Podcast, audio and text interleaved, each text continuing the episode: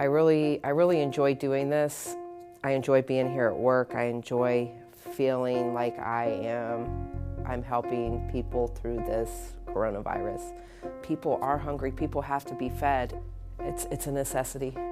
This is the Frontline Dispatch. I'm Raney Aronson, executive producer of Frontline. Covering coronavirus is a special series of conversations with our journalists in the field. They're reporting on this pandemic and how it's affecting lives across the world, moment to moment. There's so many people that are now falling into this world who, for the first time, will be experiencing this food insecurity as they've lost their jobs and as cities shut down. That's reporter and filmmaker Jezza Neumann. He had been working on a documentary for us about the lives of poor children in battleground states leading up to the presidential election. But when the coronavirus hit, the story took a dramatic turn. The Frontline Dispatch is made possible by the Abrams Foundation, committed to excellence in journalism, and by the WGBH Catalyst Fund. Jezza, hey, tell me where you are right now. Hi, Raney. Um, I'm in Athens, Ohio at the moment. So, Athens County, I know it's quite rural. Help us see what does it look like there? It's beautiful. It's absolutely stunning. You know, it's that strange sort of juxtaposition of the beauty of the area set against the, the potential devastation, but also the issues that people are already facing. This is a really poor area. I've, I've never witnessed an area with these sorts of levels of poverty. And you see it visually in terms of the houses and living spaces, you know, they're all needing a bit of tender loving care. So the scenery is very beautiful, but still you'll see rundown trailers, shacks with paint peeling off them. They need that lick of paint, but you know, people can't afford it. So I know you called us a number of weeks ago, and I know it was a, a really big point that you were filming um, can you tell us a little bit about that phone call to us and what you told us? Yeah, sure. It was the it was on a Thursday, and I was in the shelter in Cincinnati. It was at the time that we were still sort of trying to gain access to various different locations and characters. Um, and I basically sat at the desk um, with Denise, who ran the shelter, and I witnessed as, as she saw the schools closing. The Ohio Department of Health, along with Governor Mike DeWine and his team, are taking more steps to slow down the coronavirus. Public and private schools will close come Monday afternoon. We frankly have no idea at this point whether that will extend beyond that, but people can count on the next three weeks uh, that uh, kids will not be will not be in school. Talk to me a little bit about with the schools being closed, what's happening since the schools closed, um, I think that that really sort of hit home with many people, and that's when you really started to see huge levels of altruism. I think most people sort of, when they knew the kids were going to suffer, that really kicked people into action. So these amazing teachers and, and staff at the schools have, have all now um, started uh, supporting a, a network of food delivery to the kids. So I rode on a, on a bus with the Nelsonville and York um, school district and, and, and followed them as, as the teachers, you know, delivered these packs of food. And it only gets one on that yellow house up front, right? No, the yellow house gets two. Two, and I put one on the right and one on the front. Yellow one left or right? Your left gets two. I mean, some of these kids uh, live incredibly rurally as well, and next week we're heading out with the Hocking School District and you know, teachers have to run up pathways and run back and get these deliveries done. Um, the teachers themselves are delivering the food to their students. Yeah, absolutely. You you arrive at the school in the morning, you know, arrive at eight o'clock, and you'll see the school hall filled with teachers, janitors, school cooks, um, filling bags with food, um, and then at about eight thirty, this whole ream of school buses start lining up and the teachers then fill the school buses and then two or three teachers will head out on that school bus um, and drive from house to house to house delivering this food. And that's happening across the whole area. How, did they come up with the idea of teachers themselves delivering it? Was the teachers coming forward to say they want to do something helpful for the community or how, how did that come about Yes, absolutely. It was the teachers and the schools and the and the and the superintendents who basically kind of all get together on a on a, on a group chat and saying what can we do and and so they talk to the food bank and the food bank's able to supply the food. So there's this real community spirit. I mean, I've witnessed teachers just going out in vans with Tri Counties food delivery um, and standing in parking lots near the library where they know that kids will come um, and deliver out food. Um, obviously, as things get tighter, they're having to go from maybe every day down to delivering enough food on a Monday to last the week. The school bus drivers are out there driving the buses. Everybody just wants these kids to be fed. You've been following a family who's been dealing with some of this food insecurity, and the mom, Crystal, actually, she herself is working at the food pantry that's decided to stay open during this pandemic. How are they doing with all this? So, so Crystal is a, a single mom. I live here in the Plains, Ohio. Um, I have two children who reside with me, Sean and Dior.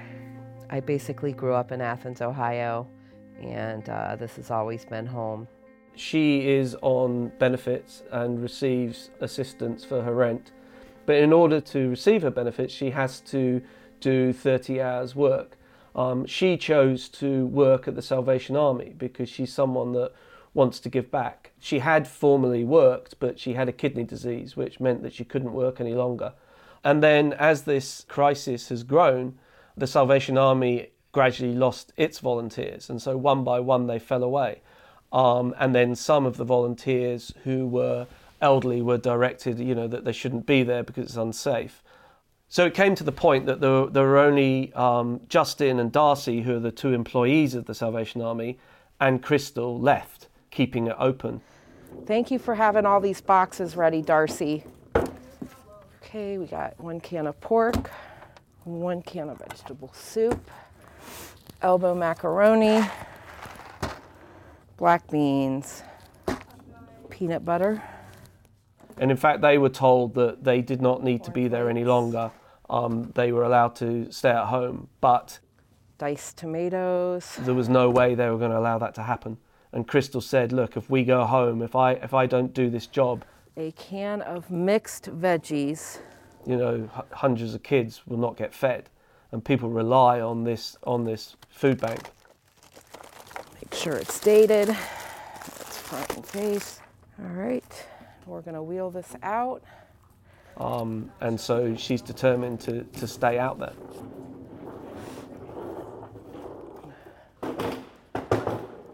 It's kind of, this is like a, a second home. It's like a home away from home, honestly. Um, I really, I really enjoy doing this, although I do miss my kids. They're pretty, well, especially Dior is dependent on me, but um, she's in safe hands with grandma, so I'm really comfortable with that. But I, um, I enjoy being here at work. I enjoy feeling like I am helping. I'm helping people through this coronavirus. People are hungry. People have to be fed. It's, it's a necessity. Obviously, that then comes with huge anxiety for Sean. Um, Sean's a really sensitive kid, Raney, and mm. um, you know you can see the sort of anxiety levels in him. He's already been through quite a lot in his life, and um, so seeing his mum out there, it, it does worry him, particularly because him and his mum are very close and they do talk. So he's also aware of her anxiety about what she's doing. So I think for Sean, it's a tricky space he's navigating. Because of the virus, we have to be more conservative on the food, um, not be as picky because I'm usually really picky. I have to like eat whatever I get. I usually eat like a lot of cereal during the day. I now have to like only eat it for breakfast because we have to save up on it. He does talk about you know his concerns for his mother. What do you worry the most about? Um, about family getting sick or potentially getting it because my mom, when she works, she has um, she goes up about people's cars and puts food boxes in the trunk, and there still could be like any type of virus that she can catch. They are taking extra precautions and they are wearing gloves and masks and it is a curbside pickup but still you know sometimes someone will still get out of their car and get within six feet of crystals so she can't control that. And i think for sean he's aware of that. Um, so it does play on his mind. Um, one thing also is obviously the news is playing out at home. Um, and mums are reading things on the internet. And and so I think also with the kids they're you know they're feeding off of that you know they're hearing that and they're hearing about the numbers of deaths etc so I think also that um, can play on their minds as well Jezza, you have been a person who has told so many stories through the lens of how children are feeling and experiencing poverty, but you know other other issues as well. What makes the situation unique? I mean, what are you seeing that feels unique to you through the lens of the children? I think the kids are starting to see their vulnerability in a way. I mean, it's not something I've really witnessed, is where, you know, quite often you talk to kids in poverty and they don't see themselves necessarily in poverty um, because it's the life they're used to. So now what I'm seeing is, you know, higher levels of anxiety, a higher sort of knowledge in the terms of why they're at risk, you know, the, the reliance of their parents on food and, and how they'll get that food. So I think that's something I'm learning from these kids is I think their awareness much more of, of, of their situation. You spent a lot of time in the Southeast Food Bank of Ohio, which I know is a distribution center supplying food um, to a lot of the pantries in that area. How have they adapted their operation? Yeah, so the Southeast Food Bank is actually the sort of warehousing of the food. They're the ones that get the, the federal funding and then bring all the food in. And then they distribute to food pantries. But this whole network of, of food bank and food pantries is run on volunteers pretty much. Um, and most of those volunteers are in the high risk category because they're elderly or retired. So, what you've seen is a vast tract of volunteers no longer volunteering since social distancing came into place and stay at home orders. Compounded to that is another section of volunteers are also students, but none of them are back here in Athens any longer. So, with this loss of volunteers, they had to fill this hole somehow. Otherwise, they're incredibly worried that the whole food distribution system would implode. And so the governor of Ohio called up the National Guard and also the Ohio Army Reserve. And they are now helping the food bank and food pantries. So we watched these um, National Guard guys packing boxes, and then we're also going to follow them as they help out with food distributions as well. I'm wondering if you can talk about what happens as volunteers keep dropping off. So, as volunteers keep dropping off, food pantries are struggling to stay open. You know, we've heard of, of food pantries that, that are at risk of closing, and we actually witnessed one food pantry that had to close its doors. So, that's where everyone's stepping in to try and do curbside deliveries instead. But that's the problem with the loss of volunteers is, is that, that there's a high risk that more and more pantries will have to close. And this is really, really significant because if food banks and food pantries were no longer distributing food, that would put a massive pressure on supermarkets, and they are already creaking. And so that's when you could end up with some sort of chaos because you'd have all these people reliant on food pantries and banks who would now no longer be getting food from that source. Your work over the years has shown us how fragile the food system is in America. I mean, you've really you've really taken us inside people's homes and into this story in a way, um, with multiple families experiencing you know both homelessness but also um, food insecurity. Is there anything on the ground right now that's surprising you? What's really surprising me, I think, is, is is actually visually seeing this. I think you know when you look at the footage that we filmed um, and the pictures we took of of the uh, food delivery at the um, fairgrounds, you know, you, you kind of take a look at the photo and you see there's some cars, and then suddenly you realise these cars are looping right round, and we witnessed car after car after car for hour after hour coming to collect food and for the first time, I think I really saw visually the scale of what this means because normally you're in a food pantry, sure, and you might see one or two people come in at a time, or you may be in a pantry that's only open once a week. So, yeah, you'll see a bit of a rush, and that might be 10 people at a time. Um, this is where, for the first time, I was seeing hundreds of people coming to collect food. Um, that was not something I'd ever seen before. What, what I saw at the fairgrounds is definitely not something I'd ever seen before. I, think for me, though, going forward, it, it's kind of like how is this going to play out? Question for me is will it last? What happens when the virus is over? Because when the virus is over, these families we are following today will still be in this situation. They won't be getting jobs that are coming back. And for many of them, the situation will have been compounded by the fact that what little work they did have, they haven't had. So that's that's the worry. And, and will the altruism stay? You know, will we care now about poor people because many more have witnessed what it's like to be poor, or will it all go back to normal?